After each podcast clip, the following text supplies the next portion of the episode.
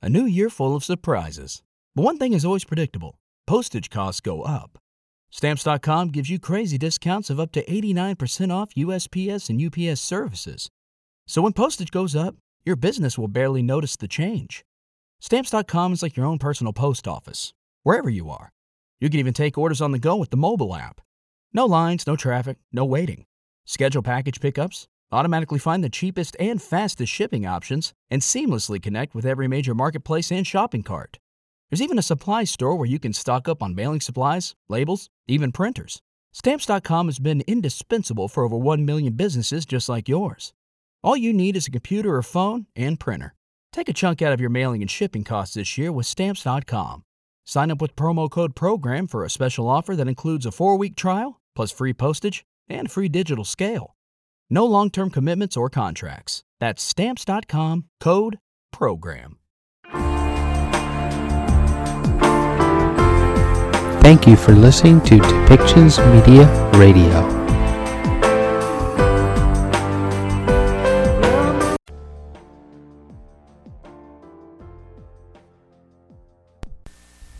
Welcome to Policy and Rights, the show about government policy and human rights.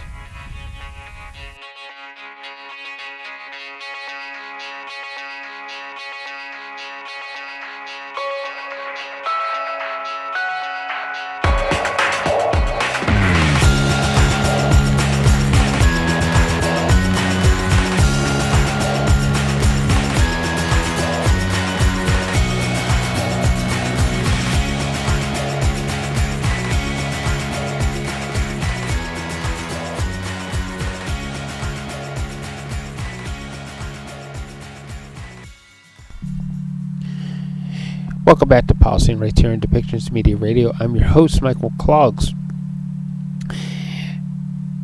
We have to understand a, f- a few basic things um, about global economy. And while we're looking at our, our, our own local economy and maybe our national or and provincial economies and what is going on there, we also have to look at a broader scope and open up to, to see what's also happening around the rest of the world. And a lot of this has to do with because we not only do we need to see that so that we have a view for pleasure senses such as travel and things like that, making sure that we take the right precautions when we travel around the world as we do. But there's other other considerations to to this. Because as we saw with the pandemic that while the richer company countries got vaccinated and found medical help faster that the disease kept spreading because the smaller lesser developed countries weren't quite able and a lot of that has to do with the wealth gap. And right now, that the wealth gap is extreme when we have our billionaires, of course, uh, that are like one percent of one percent, and then on the other side, we have those that that make enough money for a day that maybe by the end of the week they can have enough coinage in our in our in our economy to buy a bowl of rice to feed their families. And that's where the, the problems start to ha- happen. And this is what something of what uh, the World Health Organization and Dr. Tedros uh, speak about when they start talking about global economy and how we have to do things to balance things out so that people can have access to healthcare, medications, and be able to lead happier lives and healthier lives. That we need to do things to balance off that wealth gap so that the infrastructure to get humanitarian aid and that medication can be a smooth road to these people that actually need it. And when we look at one of the most horrifying places in our world right now, with the wars raging between Gaza and and Israel, uh, where, where the Palestinians in their homes are just being destroyed one by one due to rocket fire, drone strikes, whatever else that is being thrown into that area, that humanitarian efforts are at a slow, and their children, massive amounts of children and women who are suffering and dying because of the of the blockages to getting humanitarian aid to them. The, the that we can't get the aid to them, so because there's no infrastructure left to pave that road, that people are dying of starvation and of de- disease before maybe a, a, they may even get close to where Israel and Palestinians are actually firing and fighting. So, one of the things that so we need to need to look at that global economy so that we can figure out how to build the right infrastructures so that aid can get to the people who actually need it. And one one of the other things that Dr. Tedros always talks about with that. So why don't we listen to Dr. Tedros as he is in a Zoom conference with a economic summit just about that econ- uh, global economy and uh, global health. Transformative change at the WHO, implementing long term strategic plans to deliver measurable impact, and has also overseen the international response to some of the biggest public health crises of the modern era, including the Ebola epidemic, and the more recent COVID 19 pandemic.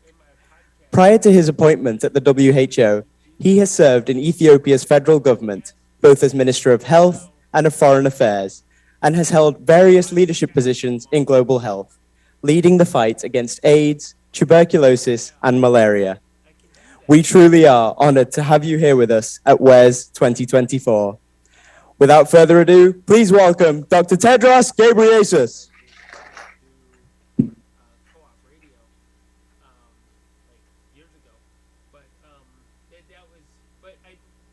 Good evening. It's an honor to join you. And I thank the organizers of the Warwick Economic Summit for the invitation. And thank you to the moderator also for the kind introduction.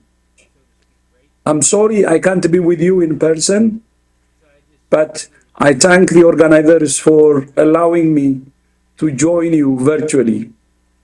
But hopefully next time I will join you in person. Fora like this are so important for bringing students together to consider some of the most pressing issues in our world. And I don't need to tell you that our world is at a very dangerous juncture.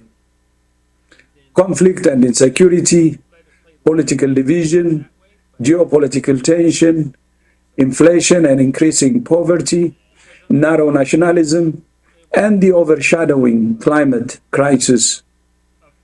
The COVID 19 pandemic exposed and exacerbated many of these problems. And it also exposed serious gaps in the world's defenses against health emergencies. There was inadequate governance, insufficient and unpredictable financing systemic inequalities and lack of transparency, rampant misinformation, and a failure of global solidarity in the face of a common threat. At the global level, these gaps led to a lack of coordination and cooperation a lack of sharing of information, and a lack of sharing of resources and tools. Inevitably, the poorest countries were left behind, waiting for scraps. To be sure, there were also successes. The development of vaccines in record time was a triumph of science. And through COVAX, those vaccines reached the world's poorest and most vulnerable faster than they would have otherwise. Compared to HIV, where there was a 10 year gap between the richest and the poorest countries getting access to life saving drugs, we have made good progress. But not good enough. There should not be any excuse for inequitable access to life saving products because all lives are of equal value. We cannot allow the same thing to happen next time. And there will be a next time. History teaches us that the next pandemic is a matter of when, not if. It may be caused by an influenza virus or a new coronavirus, or it may be caused by a new pathogen we don't even know about yet, which is what we refer to as disease X. There has been a lot of attention on disease X recently, but in fact, it's not a new thing. We first used the term disease X in 2018 when we published a document called the R&D Blueprint, which identified a group of priority pathogens with epidemic and pandemic potential for which there were no effective vaccines, tests, or treatments. That included SARS, MERS, Ebola, Marburg, and others. But we also recognized the need for research capacities to respond rapidly to a new pathogen that hadn't been seen before. We call that unknown pathogen disease X. It was, if you like, a placeholder for a new disease we don't know about yet. COVID 19 was a disease X, a new pathogen causing a new disease. But there will likely be another disease X or a disease Y or Z. And as things stand, the world remains unprepared for the next disease X and the next pandemic. If it struck tomorrow, we would face many of the same problems we faced with COVID 19. It's urgent, therefore, that all of us learn the painful lessons the pandemic taught us and make the changes that must be made to keep all of us safer. It's for that reason that in December 2022, WHO's member states met in Geneva and agreed to develop an international agreement on pandemic preparedness and response. The pandemic agreement will be international law, a legally binding pact between countries to work together to make the world safer against future pandemics. The draft agreement has been developed through a process of extensive consultation and public hearings. Everyone has had an opportunity to contribute. Public health experts, civil society, the private sector, academic groups, student associations, and members of the general public. When they started on this journey, countries set themselves a deadline of completing the agreement in time for adoption at the World Health Assembly in May of this year. However, there are currently two major obstacles to meeting that deadline. The first is a group of issues on which countries have not yet reached consensus. They're making progress, but there are still areas of difference that need further negotiation. None of them are insurmountable. If countries listen to each other's concerns, I'm confident they can find common ground and a common approach. It's essential that countries resolve these issues in time for the World Health Assembly in May. I believe they can and will. Failure to finalize the agreement would be a missed opportunity for which future generations may not forgive us. We must seize this opportunity. The second major barrier is the torrent of fake news, lies, and conspiracy theories about the pandemic agreement. Maybe you have heard some of them. That the agreement is a power grab by WHO, that it will cede sovereignty to WHO and give it power to impose lockdowns or vaccine mandates on countries. These claims are completely false. The agreement will give WHO no such powers. WHO did not impose anything on anyone during the COVID 19 pandemic. Not lockdowns, not mask mandates, not vaccine mandates. We don't have the power to do that. We don't want it. And we're not trying to get it. These are decisions for governments who are accountable to their people. Our job is to support governments with evidence based guidance and advice so they can make the best decisions to protect the health of their people. But the decisions are theirs. Anyone who says the pandemic agreement will give WHO any power over sovereign states is either uninformed or lying. But don't take my word for it. The draft agreement is available on the WHO website for anyone who wants to read it. And anyone who does will find that it does not include a single sentence or a single word giving WHO any power over sovereign states. That's because it's sovereign states themselves who are writing the agreement. Why would they agree to cede sovereignty to WHO? The agreement has been written by countries, for countries, and will be implemented in countries in accordance with their own national laws. In fact, WHO will not even be a party to the agreement. The parties are governments and governments. Every day, we rise, challenging ourselves to work for what we believe in. At U.S. Border Patrol, protecting our borders is more than a job, it's a calling.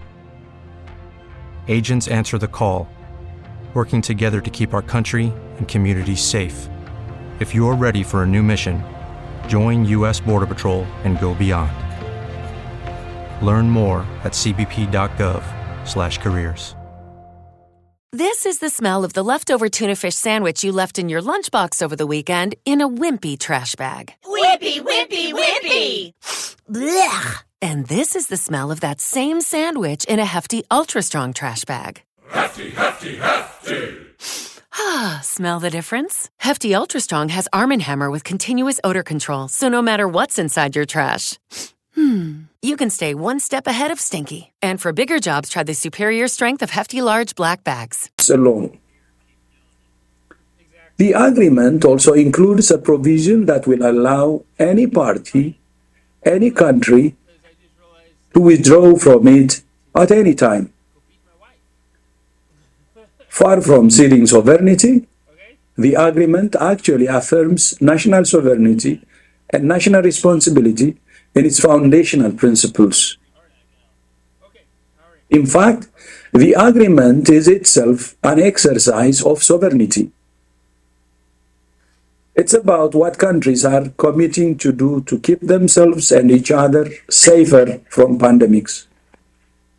They're committing to strengthen their own health and regulatory systems, to develop and implement national pandemic plans, to protect and invest in health and care workers, to build capacities for research and development, to ensure equitable access to vaccines and other products, to strengthen international sharing of knowledge, data, and technology, to share biological samples with each other for research and development, to establish a global supply chain and logistics network, to communicate better with their populations, and to finance their work on pandemic preparedness. Is there anything in that list that's a problem? Is there anyone who thinks countries should not cooperate? Does anyone think countries should not share information? Does anyone think some people are more deserving than others of access to vaccines and other tools? The pandemic agreement is not a conspiracy, it's a commitment. A commitment that your governments are making on your behalf to protect you and future generations. And they are recognizing that they can only do that by working with other countries. Because pathogens have no regard for the lines humans draw on maps, nor for the color of our politics, the size of our economies, or the strength of our military. For everything that makes us different, we are one humanity, the same species, sharing the same DNA and the same planet. We have no future but common future. Doesn't it just make sense for countries to work together on a common threat? After all, that's what the United Nations is. Nations uniting to find common solutions to common problems. The UN Charter, the Universal Declaration of Human Rights, and the Geneva Conventions are all treaties in international law that have shaped the world in which we live and continue to do so. Likewise, nations have signed numerous treaties against human made threats like nuclear, chemical, and biological weapons, tobacco, and climate change.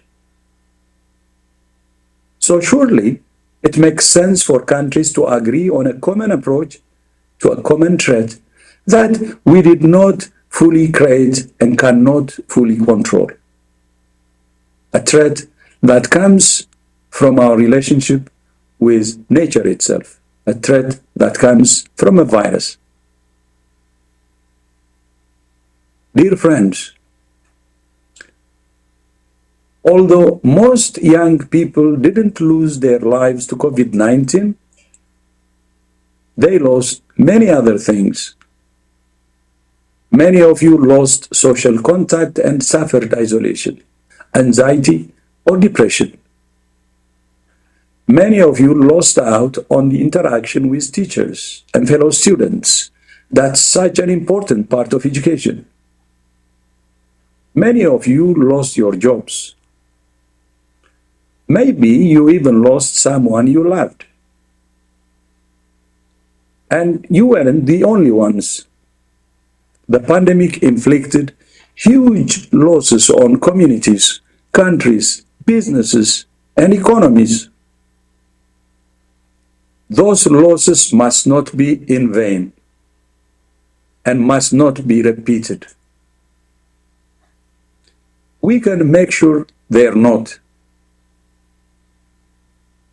The pandemic agreement is mission critical for humanity. If it had been in place before COVID 19, we would not have lost so much. We would not have suffered so much. At the generation that lived through COVID 19, we have a collective responsibility to protect future generations from the suffering we endured. As young people, you have the most to gain from a strong agreement. It's likely you will face another pandemic in your lifetime. We can't know how mild or severe it might be. But we can be prepared. So we need you to raise your voices to tell your leaders that you want this agreement, you want this accord. It's your future.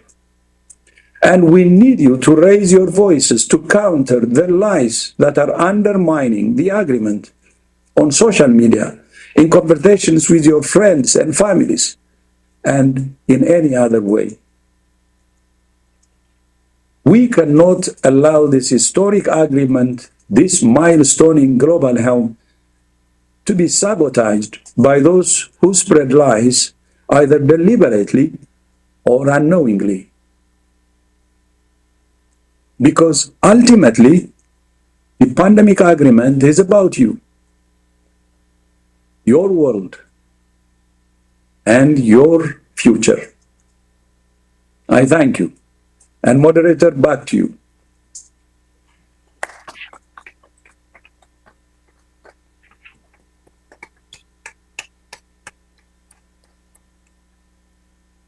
Thank you, Dr. Tedros, very much for your wise and preventive uh, words, especially in the context of global pandemic as we've witnessed and lived. So I want to share some insight.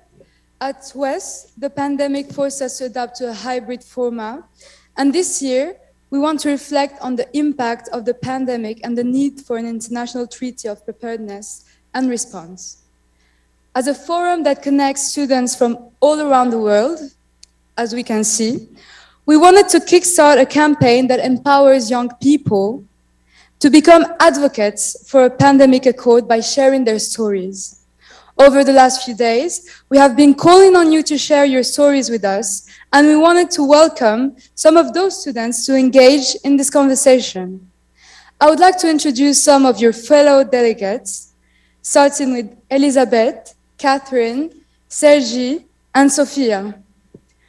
We want to hi highlight the role of young voices in the discussion, and we are pleased that we can have this conversation about the role of the pandemic accord with Dr. Tedros. Before we hear from our student panelists, I want to remind you of our online Q&A platform. Our in-person and virtual audience can use the code 3642022 to join our event and submit questions I can pose to Dr. Tedros. Um, it would be mindful to write down the, the number. I can repeat it if you want. It's 364 2022. It would be great if you could share some information about your experiences with your questions so Dr. Tedros can understand your perspective. But first, it would be great to hear a little more from each of our panelists so um, let's start with Elizabeth. If you could share your story and insight into your experiences with the COVID pandemic. Thank you. All right, thank you very much.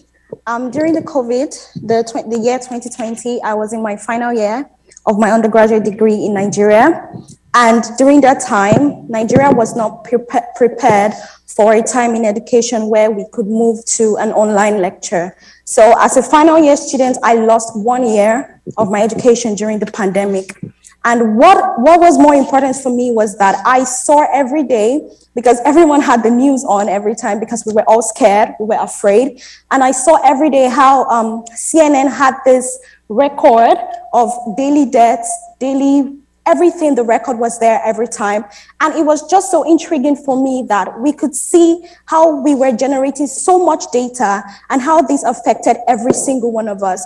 So in that period, I couldn't go to school. I didn't have any job, no money. I was with my parents. They couldn't go to work either. So it was a tough time for every one of us. And I saw that if only I had a skill that I could be doing while at home in the event of the lockdown, that would have really made um, tremendous effort in my life and in the finances of my parents.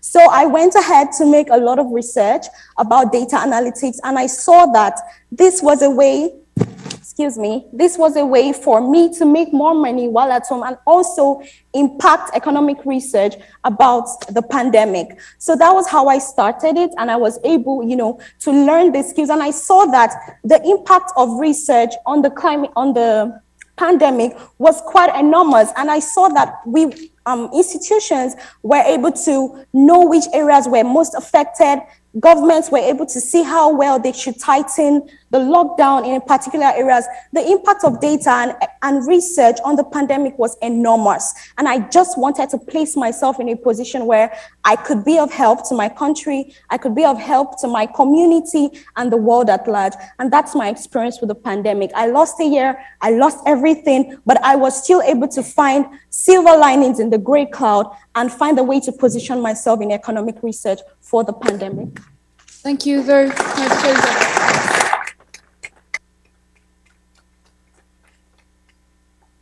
Thank you very much for sharing your story. I was wondering what inspired you to come to us and share your story with us. All right, thank you very much for that. Um, what inspired me really was the proposed accord, and one highlight I got from the accord is that there was a need to ensure equity in access to the tools to prevent diseases. I mean, to prevent further pandemics. And when you look at a country like Nigeria, we did not have so much access to preventable tools. We, we, although we didn't have as much death tolls as the rest of the world, but we were affected in terms of poverty rates. And it was so much for us that we did not have sufficient health care, you know, to to prepare ourselves for this pandemic. And, you know, I just had to come share my story and say that we as youths, we have this power in our hands. We have the ability to ensure that we create change. And one way I have positioned myself to do, to do this is in the area of research and analytics. That way I can show that in my future and for other for future generations, if we are able to create measures, sustainable solutions through data and research for the pandemic, then we can stop further pandemics from happening or ensure that we are better prepared for the pandemic. Thank you very much, Elizabeth. We'll now move to Catherine to share your insights and your stories and how you lived the pandemic and why you, you are so eager to share your story today with us. Um, so yes, so my name's Catherine. I'm from the University of Southampton, and during COVID, I was um, at the end of my sort of secondary, well, my um, A levels, so kind of the end of school exams, um, and um, because uh, we ended up having our exams cancelled, which at the time I was quite happy about because I didn't have to do the exam. Um, but, but it did mean that it was a lot harder to get back into the practice of doing exams when we started university. And then kind of moving into, and also I think we had um, our grades based off mock exam results. And I know um, for some people, if um, they kind of don't do so well in mock exams, but then improve a lot um, after getting those results. And they didn't really have that chance to improve on those results. So um, I think given your A levels sort of decided which university you could go to or if you could go to university at all, um, I think that was quite a big impact for, for a lot of people.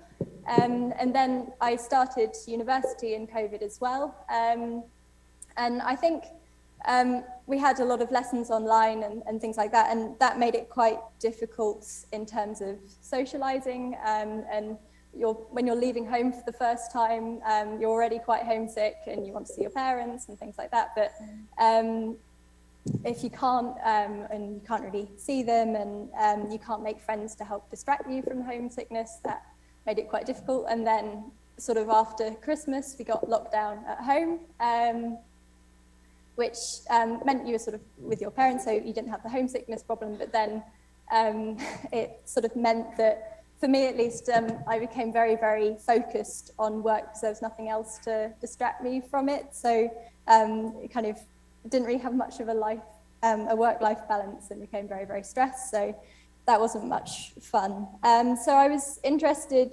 in getting involved in this and, and sort of sharing my story because I think young people were perhaps often, quite often overlooked because they weren't necessarily the ones that were most, well, they weren't the people who were most likely to die from COVID. Um, but there were kind of the secondary impacts which did um, affect you quite a lot. So, as I say, things like education, you're at a quite key period of your life, for example, particularly if you're doing exams, because that can kind of determine eventually what job you can do, whether or not you go to university and things. Um, and there are still impacts today. So, kind of what school attendance is like and sort of child mental health as well. Um, so I think it's really important that young people do share their stories and um, kind of make it clear that it was, you know, it, it, affected young people as well, even if it wasn't directly in the sense of dying from COVID. So, yeah.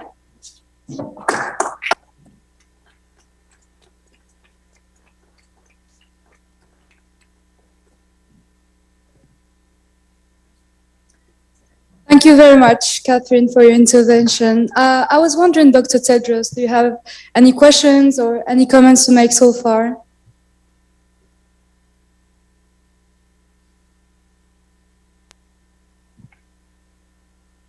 Yeah, thank you. I, uh... This is the smell of the leftover tuna fish sandwich you left in your lunchbox over the weekend in a wimpy trash bag. Wimpy, wimpy, wimpy! Blech! And this is the smell of that same sandwich in a hefty, ultra strong trash bag. Hefty, hefty, hefty! Ah, smell the difference? Hefty Ultra Strong has Arm & Hammer with continuous odor control, so no matter what's inside your trash, hmm, you can stay one step ahead of stinky. And for bigger jobs, try the superior strength of Hefty Large Black Bags. This is the smell of a warm three-day-old egg salad sandwich in a wimpy trash bag. Wimpy, wimpy, wimpy! Blech! And this is the smell of that same sandwich in a hefty, ultra strong trash bag with new Fabuloso lemon scent. Hefty, hefty, hefty! smell the difference? When life gives you stinky, get Hefty Ultra Strong with new Fabuloso lemon scent. It smells like clean, freshly picked lemons. So no matter what's inside your trash, you can stop the stink and smell the lemon. Um, I'm, I'm really glad uh, to see actually the um, uh, you know your own personal experience uh, you know uh, as i said in my in my speech it has affected many and i can see from colleagues how the covid pandemic has affected uh, their, their lives. And even affected what they're they're doing now and their interests. And, and i'm glad also to see not only the impact in a negative way but the passion also to do something about it. Uh, and that's why we are here today. And um, of course, you're already uh, saying, uh, talking about it, but since this is your initiative, I would like to hear more about how you can influence the negotiation so we have the pandemic agreement in time uh, this year some innovative ideas you have to make it happen. I would really appreciate. Thank you very much. Uh, we'll now hear from Sergi, right? Yep, my name is Sergi. I'm from Barcelona. I study law in UPF, Barcelona. And well, I think my story is a bit similar to yours, Catherine, because I was studying my, I was just finishing my A levels, bachillerato in Spanish, in Spanish, sorry. And I just quitted one day my high school and I wasn't aware without realizing that I was really saying goodbye to a vital epoch. And because after that, the Spanish government established the obliged quarantine and will stay in, will keep in, in our home. And it was just really hard to create new social relations to maintain our connection, our friends, our family.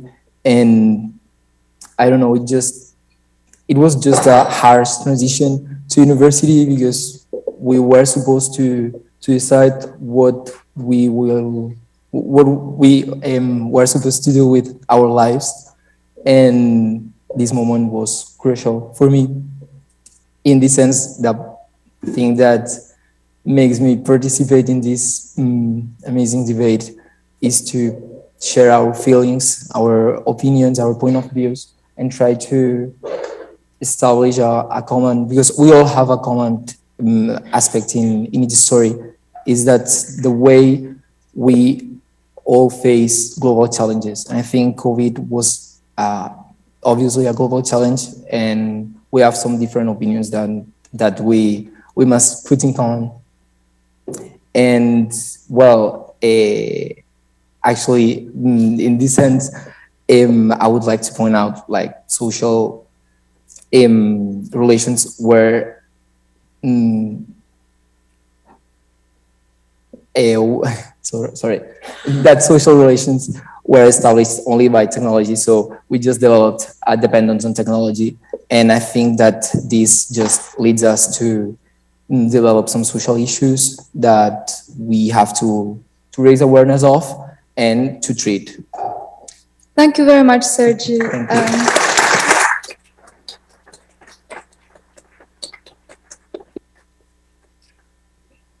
Your opinion, why should young people get more involved um, in these conversations? Why is it that important? for that main reason because we all have different opinions we'll have to i would say the moral obligation to contribute to the commonwealth and to work together to try to improve the way we actually face global challenges and um, create a consensus on how do we have to face the next pandemic because we we just um, know that it's gonna happen Thank you very much. you're welcome Finally, let's hear from Sofia. Hi, I'm Sofia, uh, also from Barcelona. And as Catherine and Sergi, I did my final year of bachillerato, high school. During the first months of the pandemic, we were all locked up. And we sort of were like the guinea pigs of this transition to a digital education. We were, we were supposed to be digital natives, but at the same time, we were just like suddenly finding ourselves that we had to learn from online platforms without having ever learned how to do this. And at the same time, teachers were suddenly facing this new way of teaching. So they were also learning. So I feel like, yeah, this also continued during the first year of university. Actually, in Spain, many of us did our whole first year of university from home, online. Uh, and somehow, like, we were building the basis of our future professional knowledge, and we had to do this online and with methods which were still not fully uh, well implemented or yeah. And and this leads me to to the importance of participating and hearing our stories. Um, governance and leaders are gonna govern our future. So it's important not just for the quality of decision making or for democratic values that we share our different val- our different stories and our different opinions, but also because these decisions are going to shape our future. So we we we should ensure that our voices are being heard, and we should ensure that those in power or those making the decisions take into account our stories. Uh, Actually, back home, I'm in a youth organization promoting social integration for children. And we found ourselves during the first and second year of the pandemic that we had to work with, with children, work in integrating children. And we had to do this online. And this just like, we, we felt that this just accentuated inequality, already existing inequalities, and yeah, like we know better than most people how this was. We heard also the, the children's stories firsthand. And yeah, that's why like we're a bit older than these children, so we, we also should bring their stories to the table and ensure that they are going to be in the future with us, so ensure that they are being heard. Thank you very much, Sophia.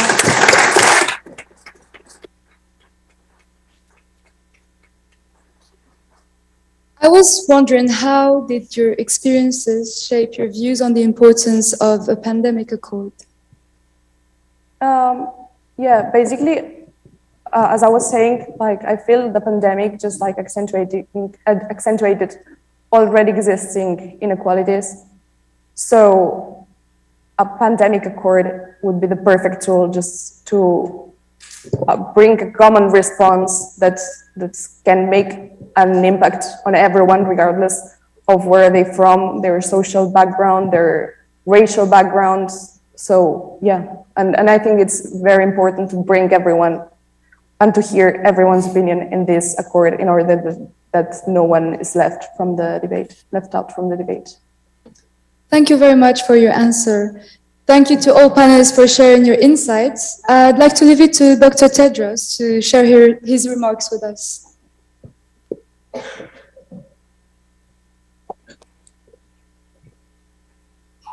Yeah. No, thank you. Thank you very much indeed. Um, um, you know, I'm, I'm really glad that, um, you know, you're taking this uh, head on because this is your future, as I, as I said. Uh, and your voice is very important in many ways. One, it, it brings fresh perspective. Uh, you're not stuck with the status quo or some status quo uh, because uh, you're young and you know you can bring new ideas and and and approach so you have to use use that the, your fresh, fresh uh, perspective. And the other is the energy and passion that i can see now. Uh, and um, that will really drive the pandemic accord. And then the third is i'm glad i think it's sophia who said uh, digi your digital uh, natives and you know how to use it. Um, and that's actually to your advantage. And I was also saying with colleagues here, your digital uh, generation, but I think the digital natives uh, um, describes it well. So that's to your advantage, and you can use that um, to to help uh, in the in promoting the pandemic accord. Of course, uh, that digital um, native advantage also means you're networked, so you can mobilize, uh, and through mobilization, your your voice uh, can be can be heard. Uh, so, I think um, the fresh perspective, the energy and passion the, that your digital natives and the interconnectedness is your advantage. And and this pandemic agreement is about you your future. So i i hope you will um, deliver in in time to have the agreement uh, this year. So all the best best of luck. Uh, but today i think of course this um, meeting helps uh, but as WHO, look forward to working with you even more more closely uh, to have uh, the pandemic agreement uh, in time, as as promised by member states. So thank you so much, moderator, and and, and back to you. Thank you very much, Dr. Tedros. Um, just a quick reminder. Thank you for all those of you that have submitted your questions via Slido.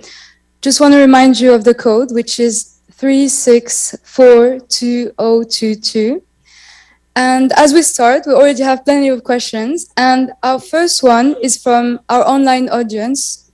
And it is Jordan, a first year medical student at Harvard Medical School and the founder of the Medical Communications Coalition, which is a team of students leaders who are working to create TikTok and Instagram content to help educate youth about the pandemic accord.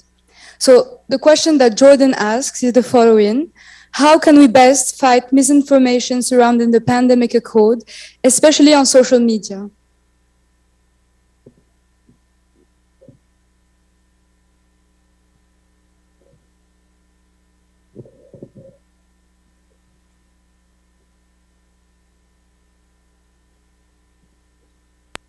So, moderator, is that for me or you want to give it to yes, your colleagues there?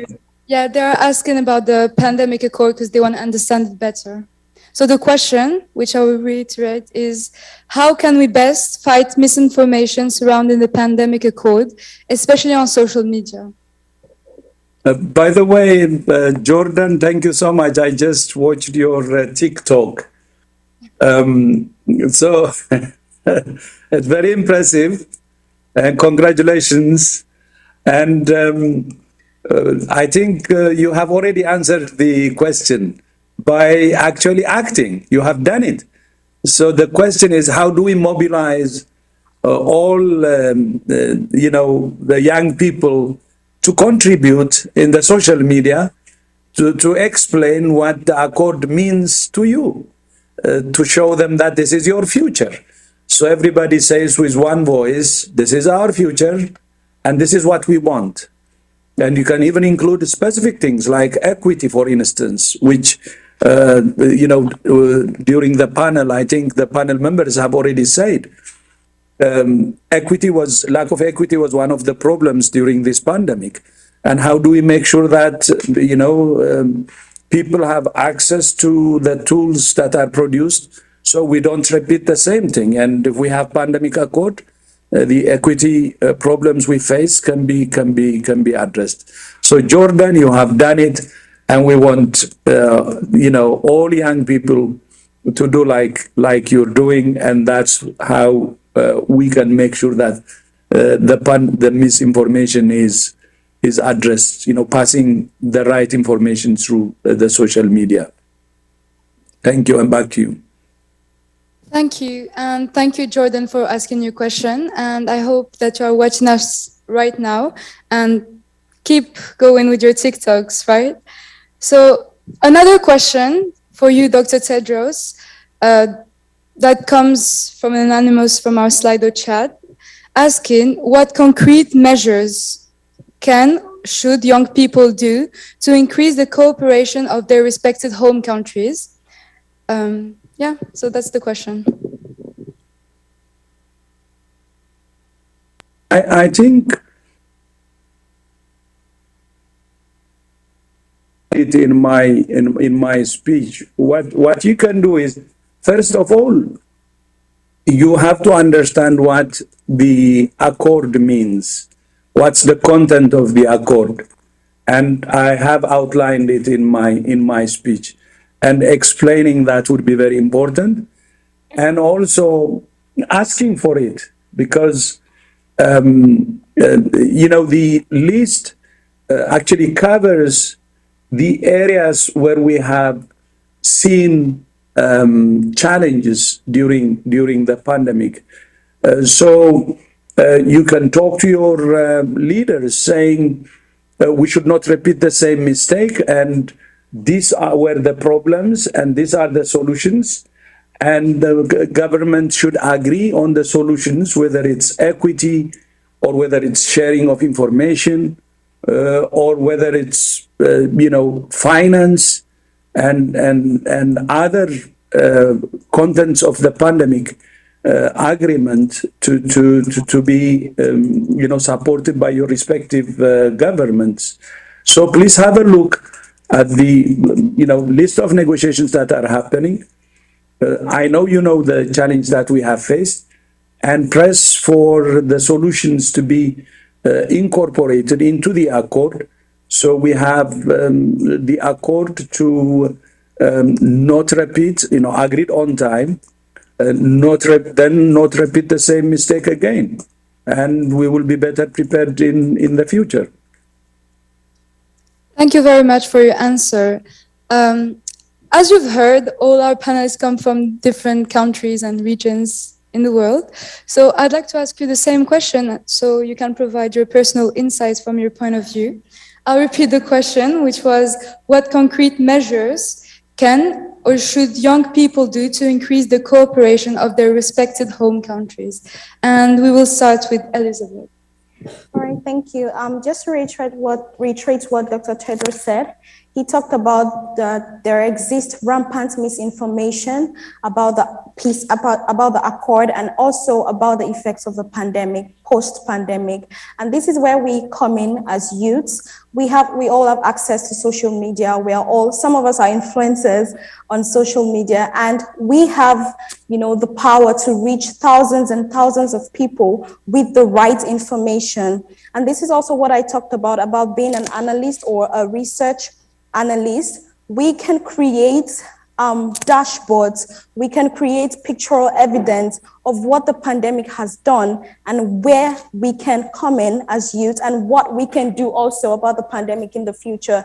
And for someone that would not understand rows and columns of data, dashboards is just the right, right way to do it. So when we create these pictorial evidences of the pandemic, the effects of the pandemic, then other people, people in power, our government, they can see this and understand what we are talking about, and they can now be in line with the accord and also do things that would that would help our future as youth. I mean, we're young people, we get to live the life, the, the effects of the pandemic for the rest of our lives. And just like Dr. Tedros said, we might also experience another pandemic in our lifetime. And this is how we can we can start from now. It starts from every single thing we do from this moment onward. It starts from every post we can make. It starts, it starts from everyone we can talk to. Not everyone would understand until someone breaks it down right for them. And that's that's the power we have as young people. And that's why I agree with what Dr. Tedros, Dr. Tedros said. Thank you very much, Elizabeth. It's true that all experts agree that our future is made of pandemics. Do you have any input to the question to add? Feel free to engage in the conversation. Well, I do think that we have to encourage young people to engage youth assemblies or associations because promoting associations associations is the basis of um, let people approach their political values or the consensus. So in order to to let um, change the way we face um, this global this global aspect. Yeah, if, if I can here, I would like to add that sometimes, like, as young people, as individuals, like, it feels like this is like a, a big, so so it's so big that we cannot participate, and like in this way, it's like so important what Elizabeth say said about just like engaging with social media, which like can amplify our voices, but also like what Sergi said, that's what better way to make our voices heard than just associating, participating in into organizations, youth organizations. So yeah. Thank you. Uh, Catherine, do you want to add anything? Um, yeah, so I, I think um, probably you can just sort of start at a very small level and maybe just speak to friends if they've got kind of um, misinformed ideas about um, the Accord and just kind of break those down and maybe sort of um, if you're part of a university then you can always kind of speak to your student union and see if they can release a statement about it or something like that. Or um, you know you can write a letter to your local MP or something like that. There are sort of lots of little things you can do that I think um, it's it's easy to think oh you know you need to take on the whole world you need to go viral and, and things like that but there are kind of I think it's important to, to remember that there are kind of these smaller things that you can do to like writing a letter to an editor or something for a, a newspaper or um, something like that to um, kind of work your way up. Yeah, that's yeah, definitely very quickly, like with what uh, with what Catherine said, like sometimes like engaging in small things, like in uni and stuff. Like I don't know, uh, Sergi and I en- en- engaged in uh, this delegation here, and this has led us here, and now we're talking here to the Dr. Tedros. So it's like with these small actions, we're suddenly being able to make our story be heard. So Yeah, I, I think it's definitely definitely true because I view it as follow: the people that have the power to make decisions right now will probably not be as impacted as we we are going to be, and it may be too late by the time we get to act on it and have the power to do so. So that's why the pandemic accord is even more relevant nowadays and yeah, thank you very much for answering the question. And I hope that Dr. Tedros gets more insight from us. Uh, we'll now move into the next uh, question, which is uh, how can we further emphasis on mental health and how to better support people during the pandemic who have lost their jobs, studies, loved ones. I would just like to remind you that it's a conversation, so feel free to answer the question. Dr. Tedros, too, you can engage anytime with the panelists, and whoever wants to start answering might. Yeah.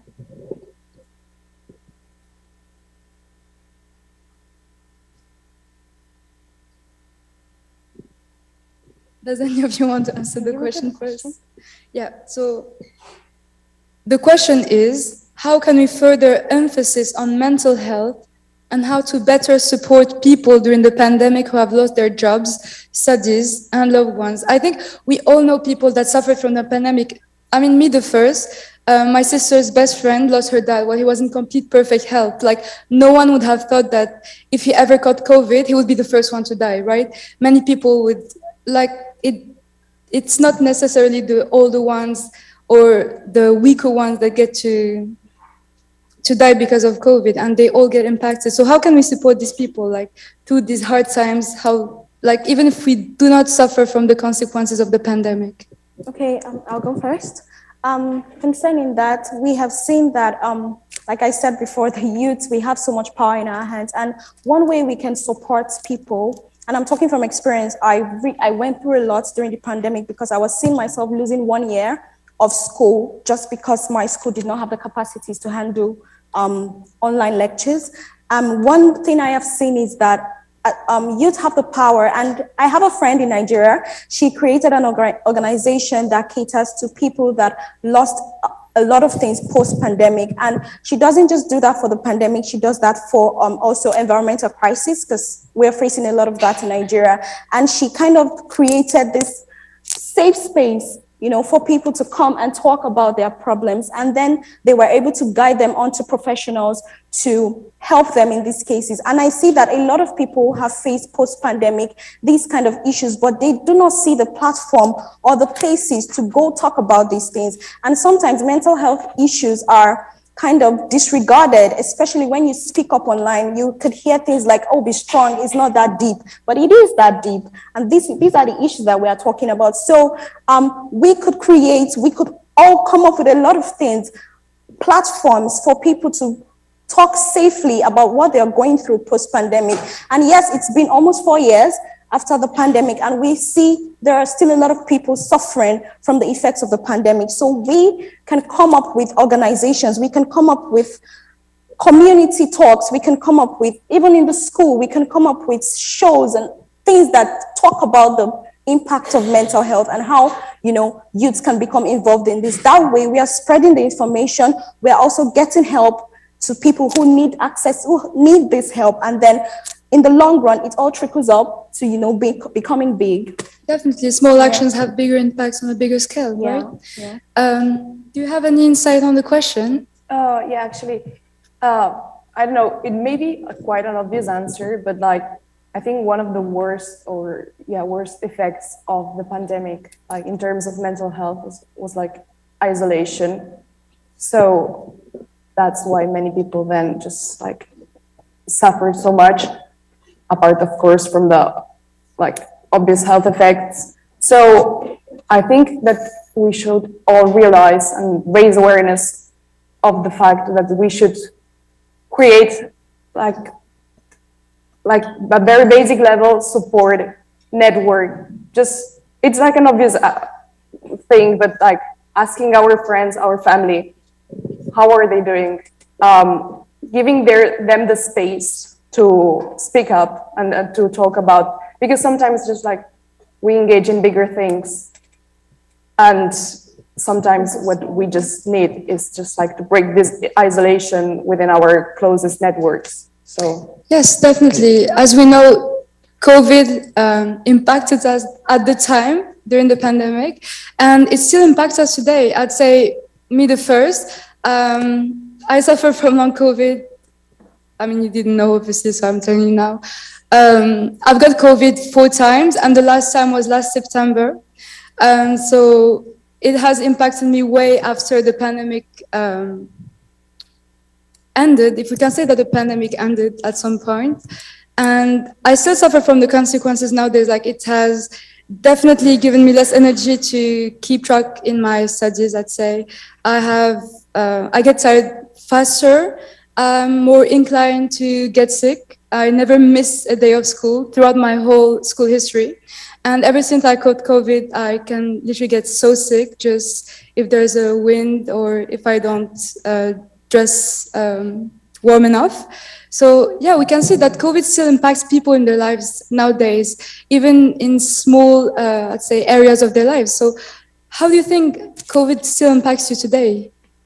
Well, actually, first of all, I do think that um, young people were blamed for for the infections provoked by COVID, at least from my point of view, and that we created uh, a generational gap between adults and young. So we, at least me, I felt really excluded from the actual um, adult society. And I don't know if mm, you share this opinion or Yeah. do you share this opinion? Yeah. Uh, so, so I, I do think that in this sense, um, mental health is really important, but we have to take into consideration that society did blame young people for for actions, and generally we were aware of the situation and we were not treated as we were supposed to. Thank you very much, dear panelists, for your intervention. Now I'll leave it to Dr. Tedros for a final remark on the subject. So, what do you think, Dr. Tedros, about the topics we've discussed so far? And how did COVID impact you, and how does it still impact you? I mean, regardless of your position as Director General of the World Organization. Yeah. No, thank you. First of all, I'm glad uh, uh, that you invited me in your uh, forum. Uh, thank you so much. I wish I could be there with you in person. Um, and second, I'm really impressed by the initiatives you have already started. Um, you know, the pandemic accord, uh, the member states have agreed to have a deal by May 2024 this year. Uh, and uh, your participation will be very, very important. And uh, I'm very encouraged by our discussion today. Uh, and please continue pushing because, as I said earlier, um, you have fresh perspective, you have energy and passion. I can see um, your digital natives and the interconnectedness you have because of the, you know, the, uh, uh, because your digital uh, generation, uh, it can help you to mobilize the youth so the pandemic uh, code can be understood uh, globally, and we have uh, the agreement um, this year. and my thanks to Iman for um, moderating and also excellent interventions from Elizabeth, Catherine, Sergi, and Sofia and I hope uh, this will be the beginning of uh, a long uh, partnership and look forward to working with you. On the impact, um, the, the, you know, you asked one question. I think the impact on me, not as Director General, but as as a person, uh, COVID's impact is is very great actually uh, and serious. Uh, maybe we will have uh, some other time to the, to discuss because I have many stories I can I can share about that.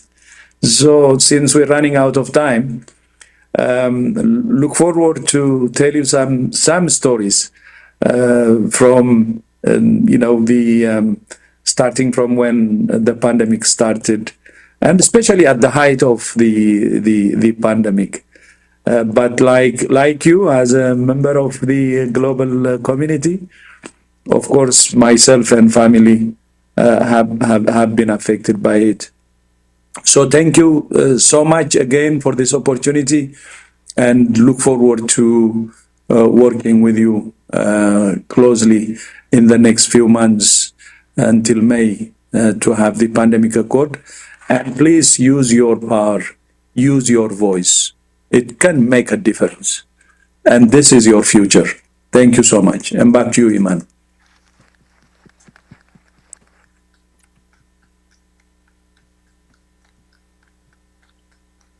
Thank you so much, Dr. Tedros, for joining us here at WES 2024, which is the largest student-led academic conference in Europe. We have heard the need uh, of the need for action and power of young people while you are here with us. And when you return to your respective universities, we ask you to join us. Indeed, let's not just be attendees of all these events, but active participants in the change we want to see in the world. Thank you for listening today. And you know what? She has a good point. Don't be just inactive participants and attendees to things. Learn to take action. Vote, write letters, speak out so that our government officials, not only locally or nationally, but globally, know that the people feel a certain way. They feel that we need to balance the scales and find help for all those who actually want and need it. Please find that subscribe button wherever it may be and continue listening and please keep sharing. If you have a podcast, send it over to us.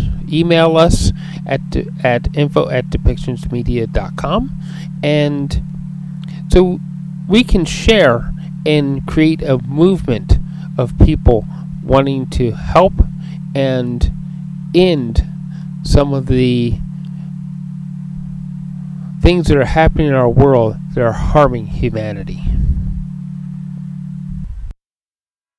With the Lucky Land slots, you can get lucky just about anywhere.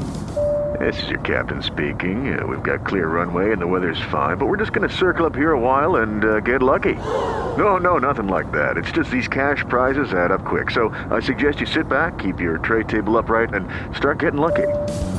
Play for free at LuckyLandSlots.com. Are you feeling lucky? No purchase necessary. Void where prohibited by law. 18 plus terms and conditions apply. See website for details. Hello, it is Ryan, and we could all use an extra bright spot in our day, couldn't we? Just to make up for things like sitting in traffic, doing the dishes, counting your steps, you know, all the mundane stuff. That is why I'm such a big fan of Chumba Casino. Chumba Casino has all your favorite social casino style games that you can play for free anytime, anywhere with daily bonuses. That should brighten your day a little. Actually, a lot. So sign up now at chumbacasino.com. That's chumbacasino.com. No purchase necessary. Group. Void were prohibited by law. See terms and conditions. 18 plus.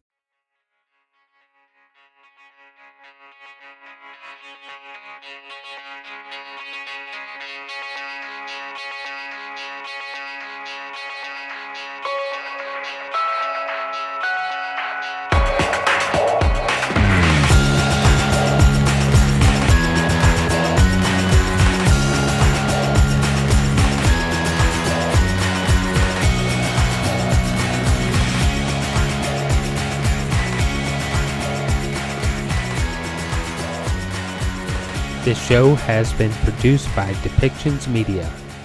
Please contact us at depictions.media for more information.